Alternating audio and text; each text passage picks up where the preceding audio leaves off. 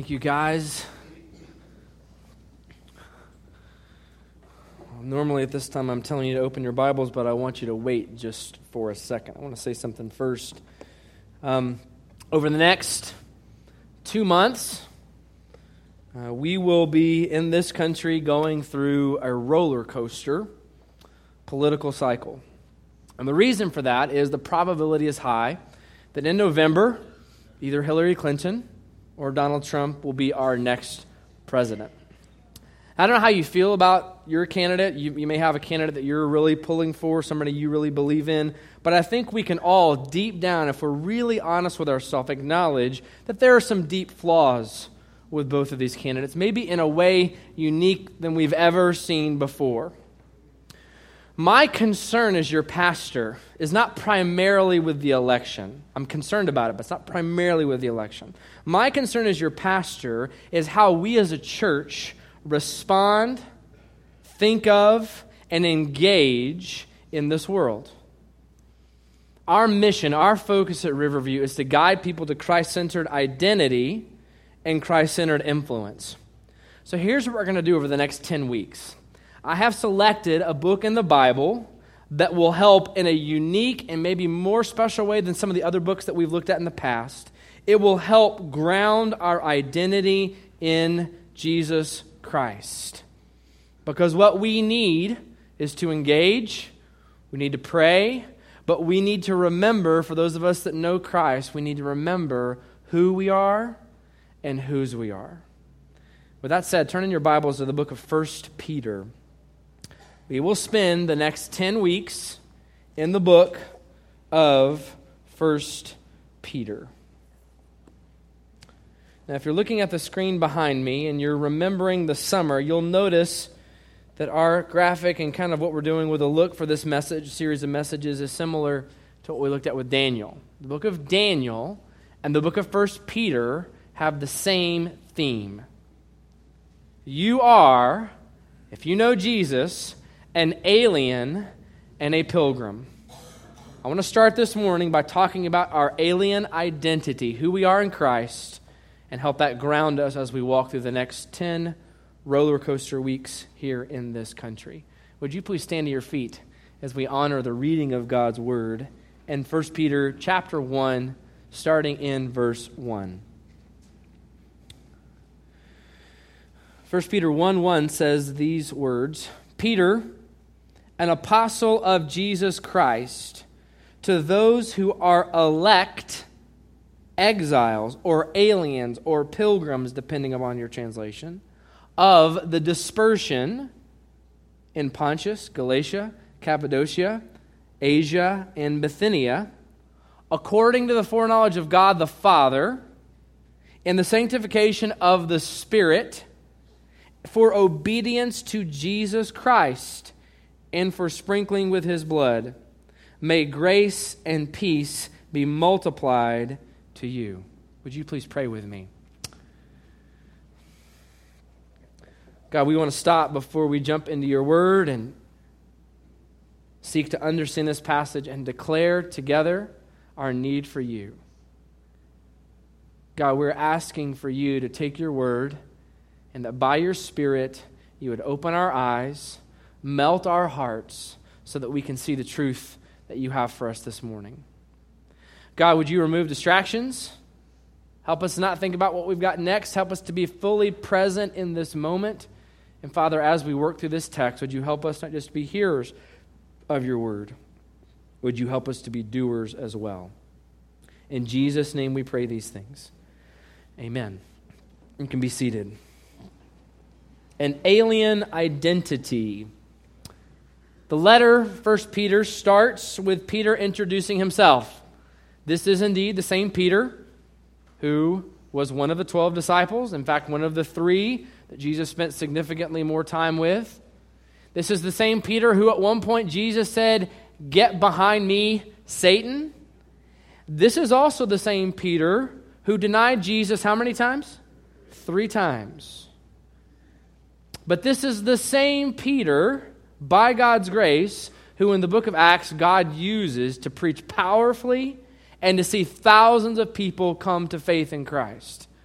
So, this is kind of a message within a message. But if you're wondering, can God use someone who's made some mistakes, who's had some bumps along the way? Peter and this book serve as an example to say, yes, God can still use broken, messed up people.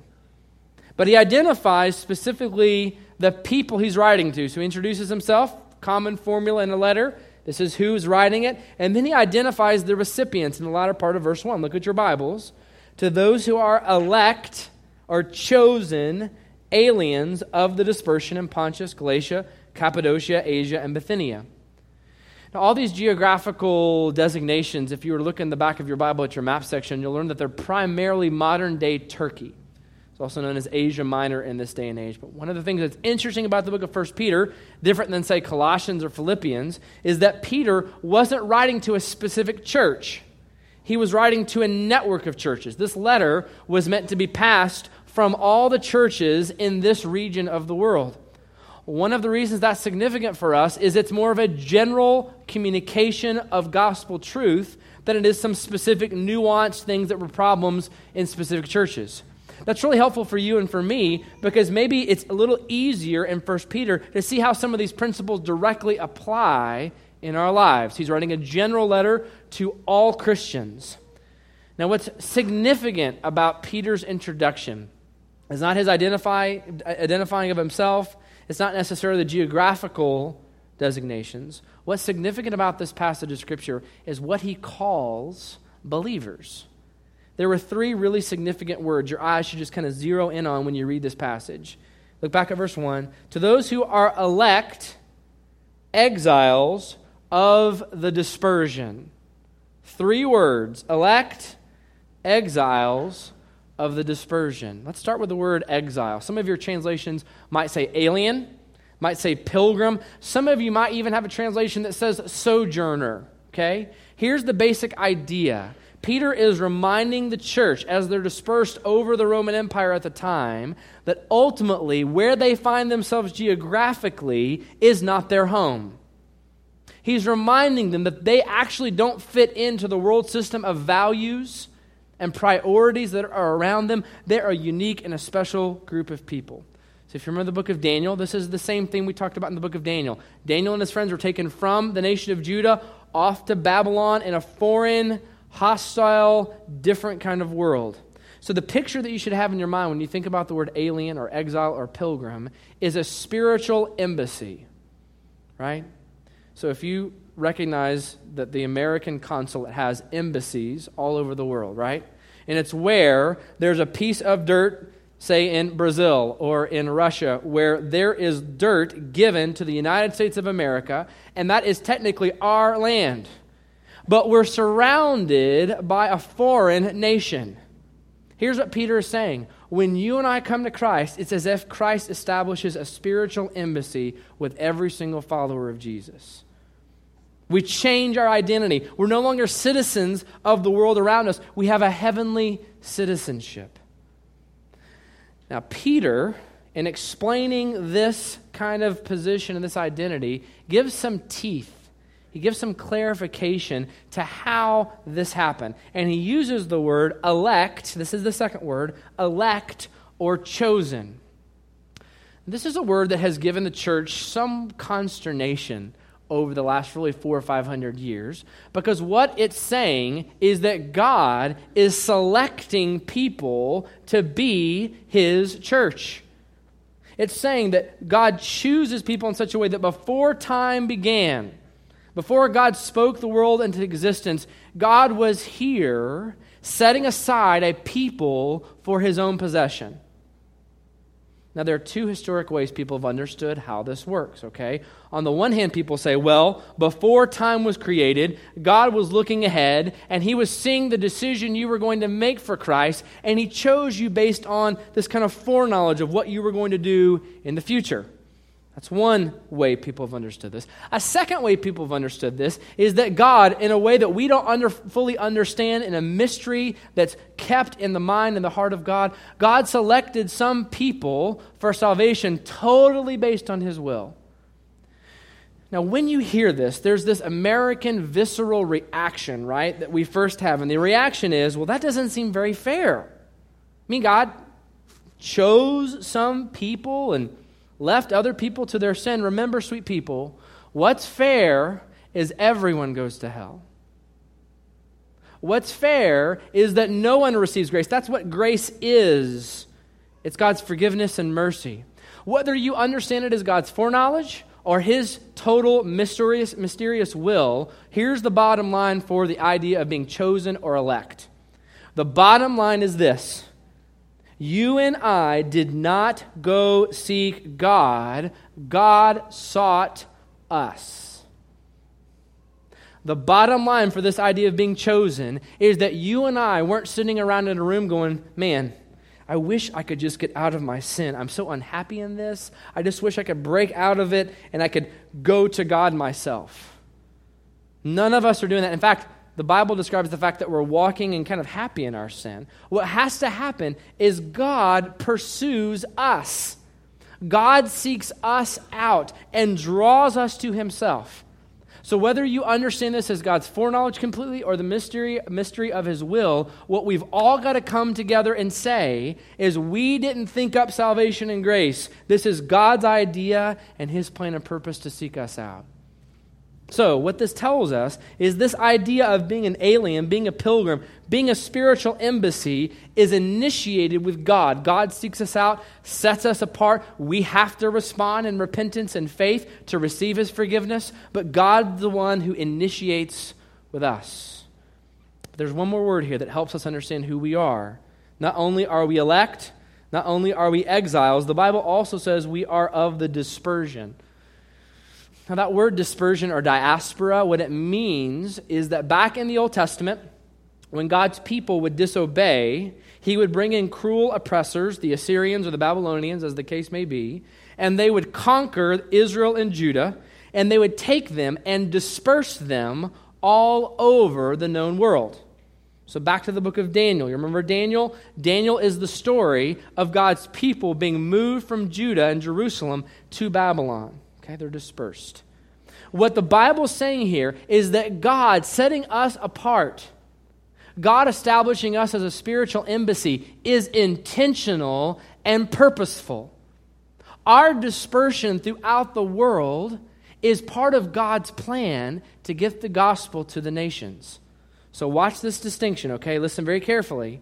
While the nation of Israel was dispersed because of disobedience, the church is dispersed by design. The design of God is to take his people and scatter them all over the known world so that people could hear the glorious praises of his grace. So here's what this means if we are aliens, initiated by God, set apart for a purpose, what that means is all of us who are aliens have a specific role to play in God's plans and purposes. So, take a stroll down memory lane with me for a moment. Many of you will remember a day and age in which the U.S. government and the military was having a compulsory draft. How many of you are alive during a compulsory draft? Okay, a good chunk of you, maybe half the room. What that meant is the U.S. government, by some process, would select people to go and fight in armed combat. World War II, Vietnam were some of the most recent conflicts where we saw this happen. Historically, it's been men who've done that. And what happened, of course, was if a man came to his mailbox and opened the mailbox and pulled a letter and opened it, and if it said, You have been drafted by the United States government for military service, in that moment, that man's life changed completely. Didn't matter what was going on in his family. Doesn't matter what was happening in his financial world. Doesn't matter what commitments that he had. That compulsory draft to set him aside for military service changed his world because it said at this point in time, in this location, you got to be there. In the same way, think about this with me, church. Every single follower of Jesus has received a spiritual draft notice. We have all been given a draft letter that says, You've been set apart for a purpose. You've been set apart to make Christ known where you are. And so, while this idea of being an alien definitely relates to my relationship with God and the fact that my final home is heaven. This is not my home. One of the significant ways the book of 1 Peter is going to flesh out the idea of being an alien is by explaining that it shifts our relationship to the world. God's gracious setting apart of his people for a purpose of being aliens and pilgrims changes how we relate and view and engage with the world. Let me give that to you in a statement. Here's the shift that happens for you and for me if we know Christ. Aliens are not here to get from the world. We are here to give to the world. You, if you're a follower of Jesus, are not walking this earth just for your 401k or your retirement or your house or to get goods and services. That's not why you're here. You're here to pour the goodness and the graciousness of our God into the lives of people through deed and through word. It's the difference between being a consumer and being an alien. Now, this is hard for us because as Americans, we're conditioned to be consumers.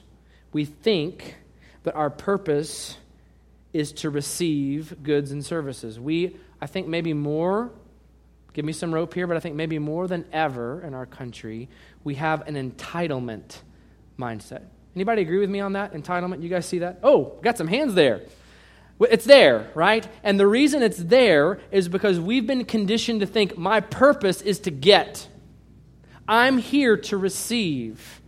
If you don't believe me, in about 30 minutes, go to Taco Bell or go to Wendy's and watch what happens if somebody doesn't get their food on time. Watch what happens if somebody's order gets messed up. There's this visceral reaction we have that says, I should have gotten it in this amount of time, or you should have been competent enough to do this. Give it to me. Now, there's nothing wrong with recognizing that a stable economy is built upon the exchange of goods and services. We acknowledge that. If you work a job, I believe, biblically speaking, you should receive your wages. While that's there, what we just want to come on, along and say is while that reality exists in a stable, functioning society, that's not fundamentally who you are. Who you are is an alien. You're a pilgrim. You're not here to get a bunch of stuff. You're here to give away the gospel of Jesus Christ to a lost and dying world. Another way we see consumerism impacting this world is even in the church. Um, if you've said this to me, do not be upset because I'm not trying to throw you under the bus. I've used this phrase too. We talk about church shopping.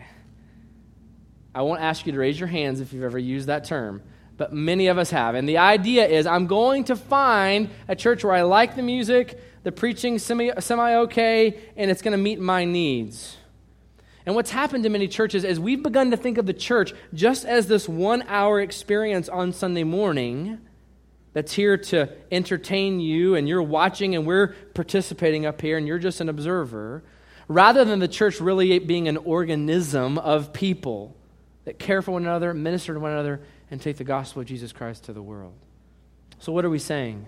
The work of the triune God in my life shifts the way I relate to the world. So, let me ask you a question just as we are getting into this this morning, just as we apply this together and we slow down a little bit.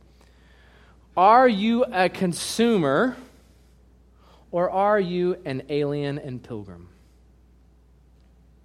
Do you see yourself as primarily a consumer of goods and services that's entitled to certain things? Or do I recognize that my purpose is not to get, but by God's grace and for His glory, to pour my life with the gospel of Jesus Christ into other people? So here's the question I want to spend the rest of our time talking about. Some of us, starting with your pastor, struggle at times with forgetting who we are. How do we shift from being a consumer to an alien?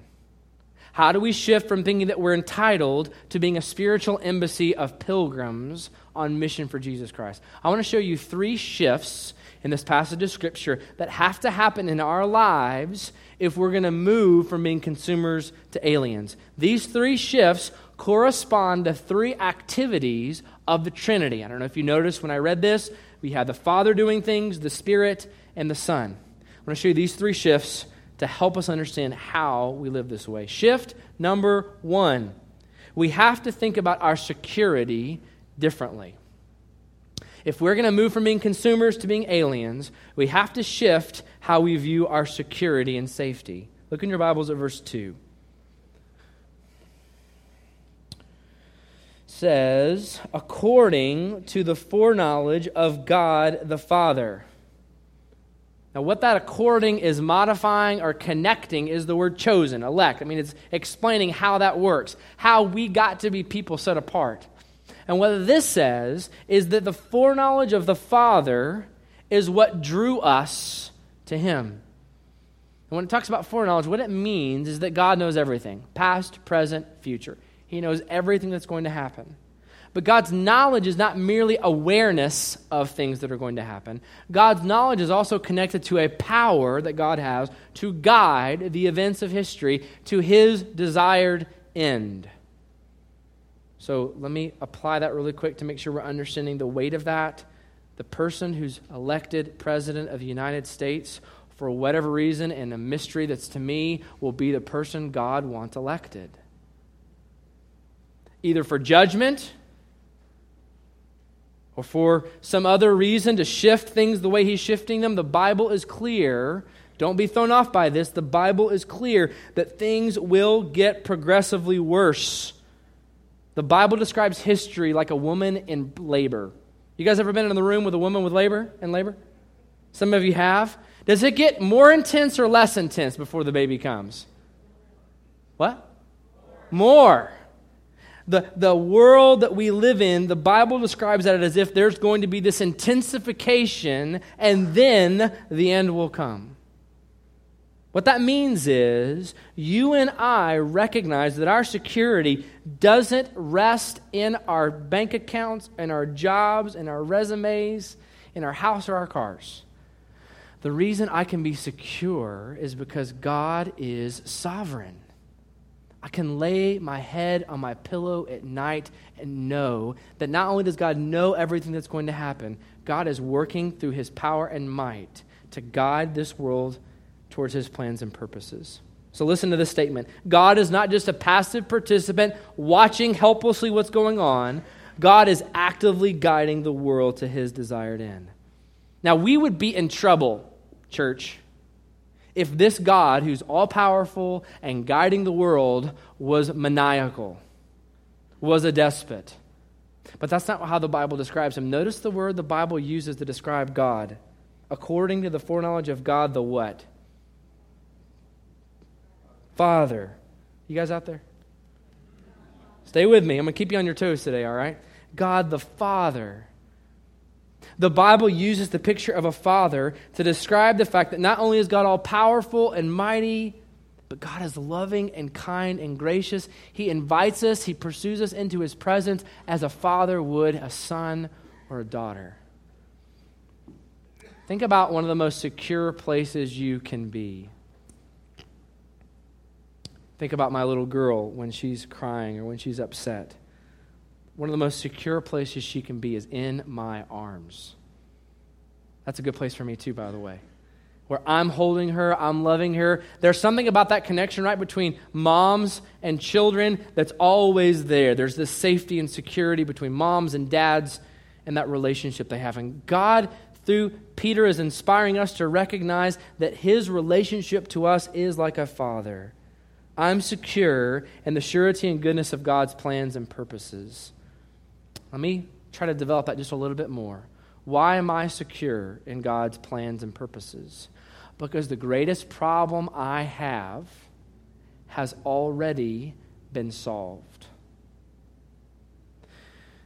The people that do not know Christ in this world think their greatest problem is a lack a lack of finances, a lack of significance, a lack of uh, the size of a house, or lack of the nicety of a car we, we think that our problem is lack. But a pilgrim, an alien, doesn't think that our greatest problem is lack. The pilgrim and alien recognizes that my greatest problem is my rebellion before God. My greatest problem is not my finances, it's not my health, it's not my kids. It's not some person I've got a problem with at work. My greatest problem is my rebellion before God that every one of us have embraced. How have we embraced that rebellion? Because our hearts, rather than wanting to worship God, worship ourselves. And so we express this in all manner of ways. We lie, we have hatred, we have lust in our hearts.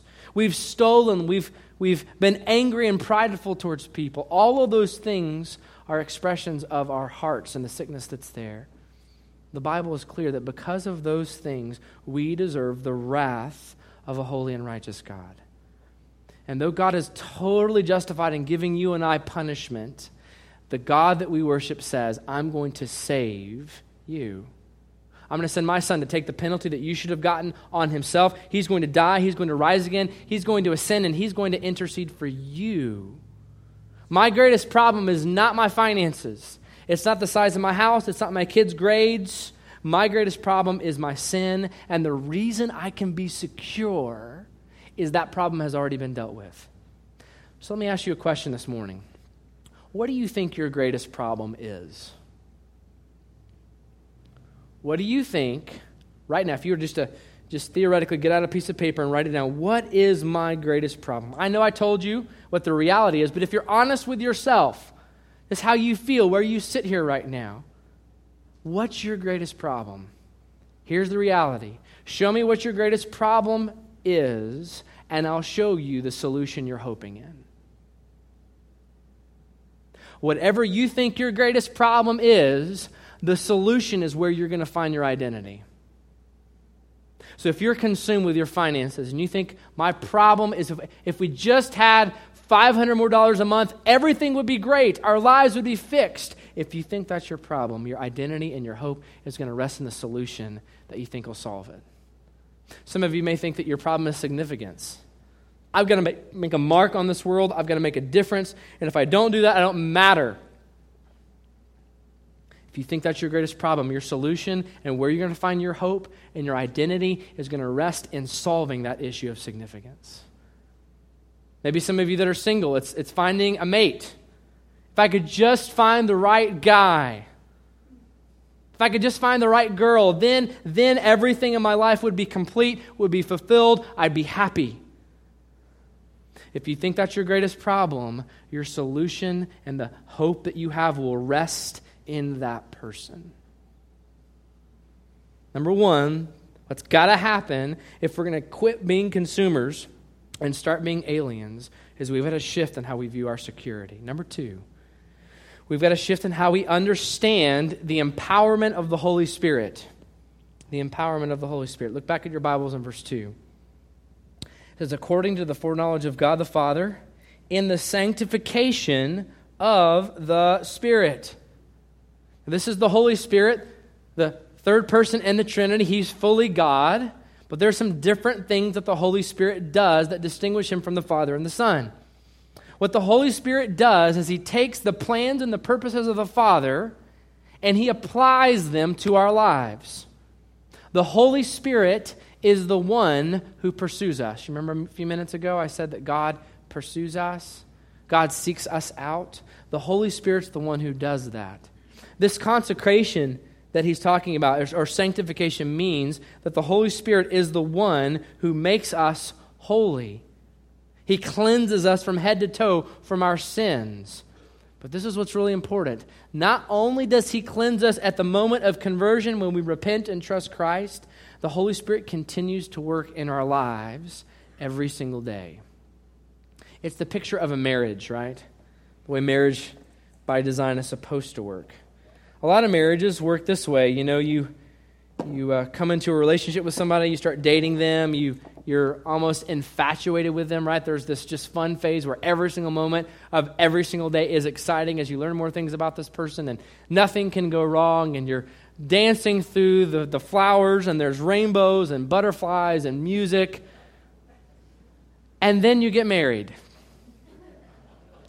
And you have a job, and you have bills, and you have kids, that's a real game changer, right, mom and dad? And what tends to happen a lot of times in a lot of marriages is a lot of people end up being just roommates. We're just we're just here, man. We're trying to get the kids to the next thing and we're trying to survive. We've got this mortgage, we got these cars. This is it. By design, though, the way marriage is supposed to work is you are to continue to date and pursue one another within marriage, right? Ideally, you don't just clobber, hit her over the head, guys, and drag her, by, drag her by the hair into the cave. Right? It's not over once you've married her. You're to continue to pursue and date her. I'm not talking about necessarily just a formal time every week, but there's a, a pursuance of your spouse. What the Holy Spirit's describing here through Peter and his work is that he doesn't just pursue us and then leave us and drop us. The Holy Spirit continues to pursue us within our relationship with Christ. So here's what this means. One of the ways we've got to understand our shift from being consumers to being aliens and pilgrims is understanding that we're to work and cooperate with the work of the Spirit in our lives. One of the ways we shift from getting to giving is by cooperating with the work of the Holy Spirit in our lives. You have a role and responsibility as a follower of Jesus in cooperation with the Holy Spirit. My parents are sitting right here. They drove up from Memphis, as you guys heard, for uh, Noah's, who you can get confused with Seth. Noah's four downstairs. Seth is six. He was up here with us. But one of the ways my parents um, decided to introduce me into manhood and adulthood is through yard work. Can I get an amen, parents? uh, yard work was one of the ways they did that. And so, you know, typical, I started with the weed eater, right? And working that and making the, the side of our yard look like this when I was 10, 11, 12. But as I got older, I got to cut the grass with the push mower, right? It's exciting at first, but it gets kind of old once you start doing it. Thankfully, the push mower that my parents entrusted to me when I first started cutting the grass was self propelled. How many of you know what a self propelled mower is, okay? Now, our self propelled mower was great because it was heavy, it was kind of bulky, and it, the wheels would turn and move themselves, right? But the problem was it didn't have like a kill switch if you let go of it. So you see what happened, right? I'd be cutting the grass, get distracted, my brother would say something, and off went the lawnmower, right?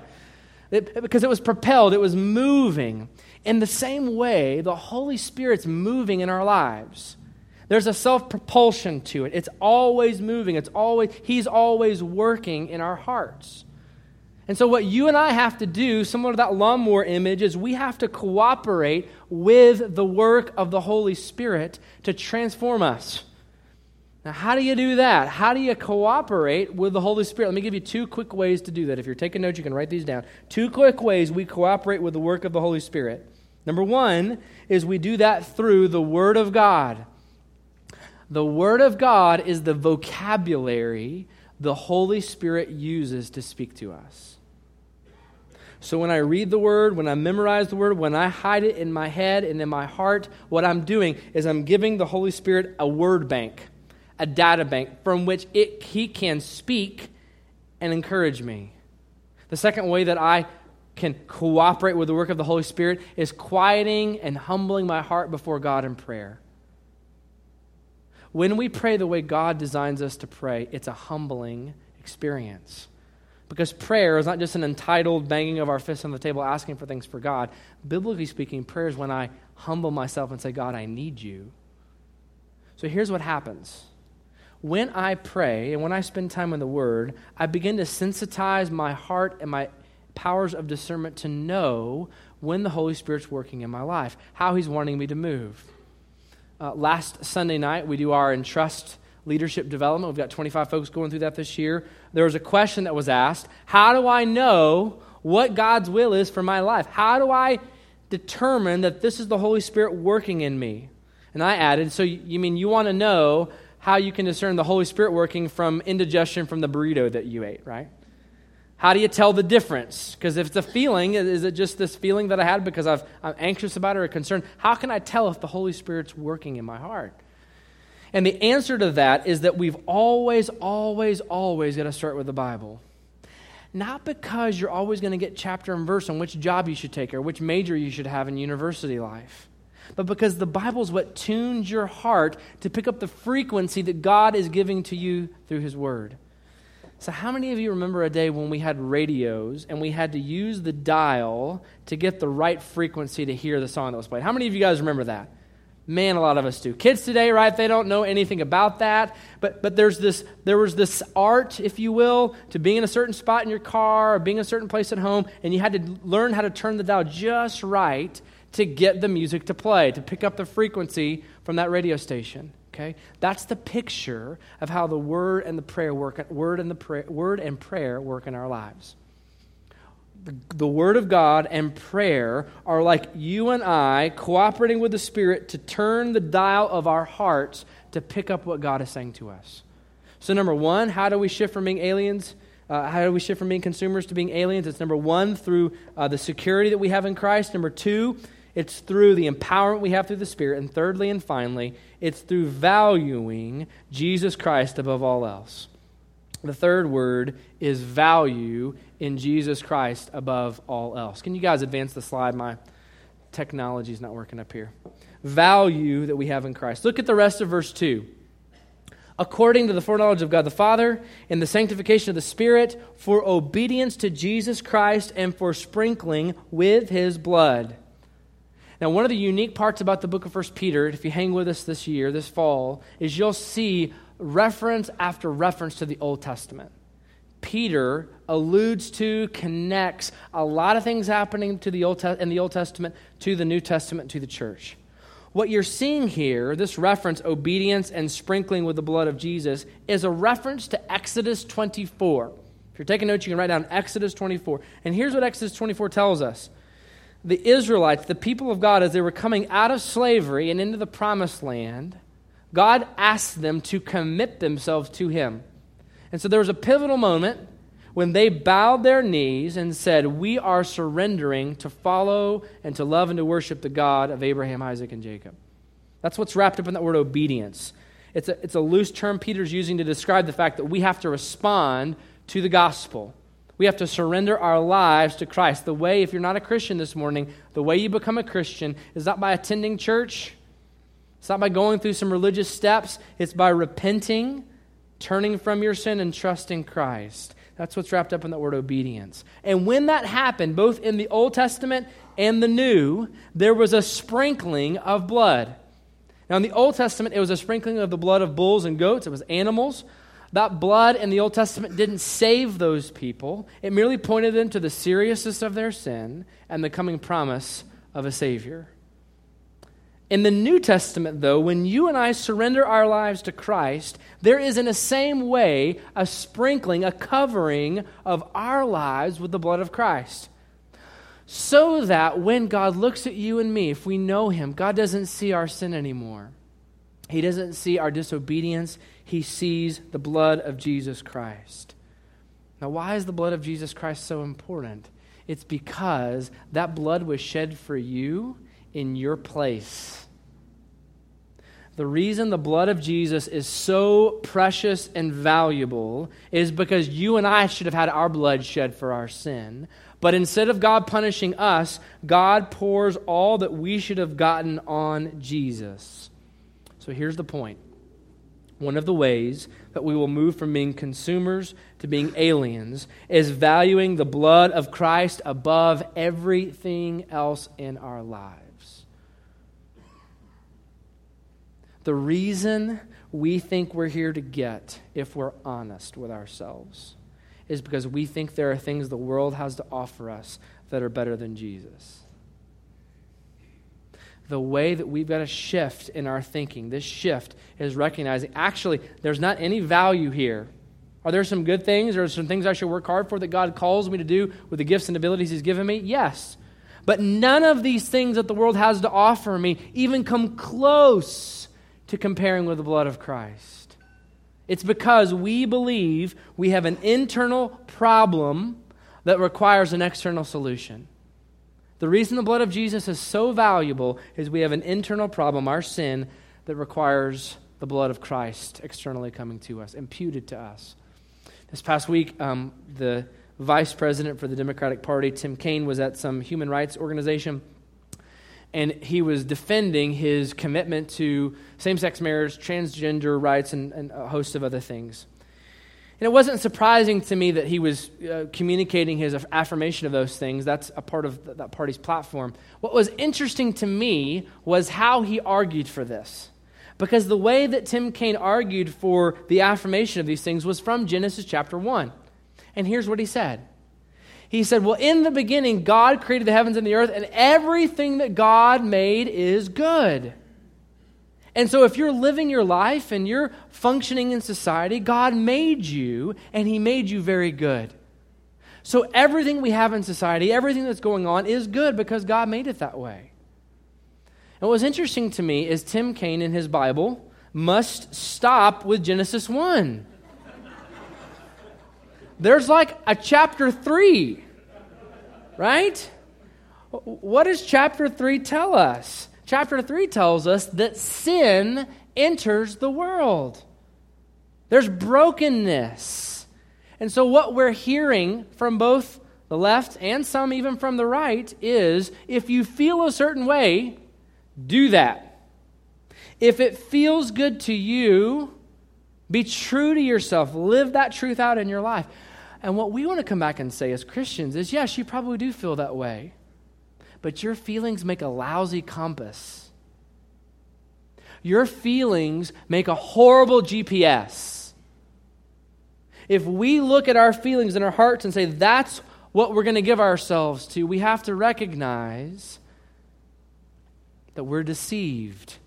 Yes, people feel that way. They really do. And it's because of the brokenness that entered the world when Adam and Eve said yes to sin and rejected God's authority. All of us have inherited that brokenness. One of the things we've got to be careful about in the church is not acting like we're not broken. All of us are broken sexually. It's just in what way are we broken? And so, what we've got to do as the people of God is we have to recognize that there are going to be people over the next 10 years that are thrown in the wake of the sexual revolution. There are going to be people that think, I'll get attention, I'll be happy if I have this procedure done. I'll get attention. I'll be happy if I give myself to this kind of relationship. And what people are going to find is that it won't do that. What we have to do as the people of God, as the church, is we have to be ready to receive the wounded and the broken people that are being offered a bill of goods by our culture and our world. And the way that we do that, sweet people, is by placing a value and a premium on the blood of Jesus Christ.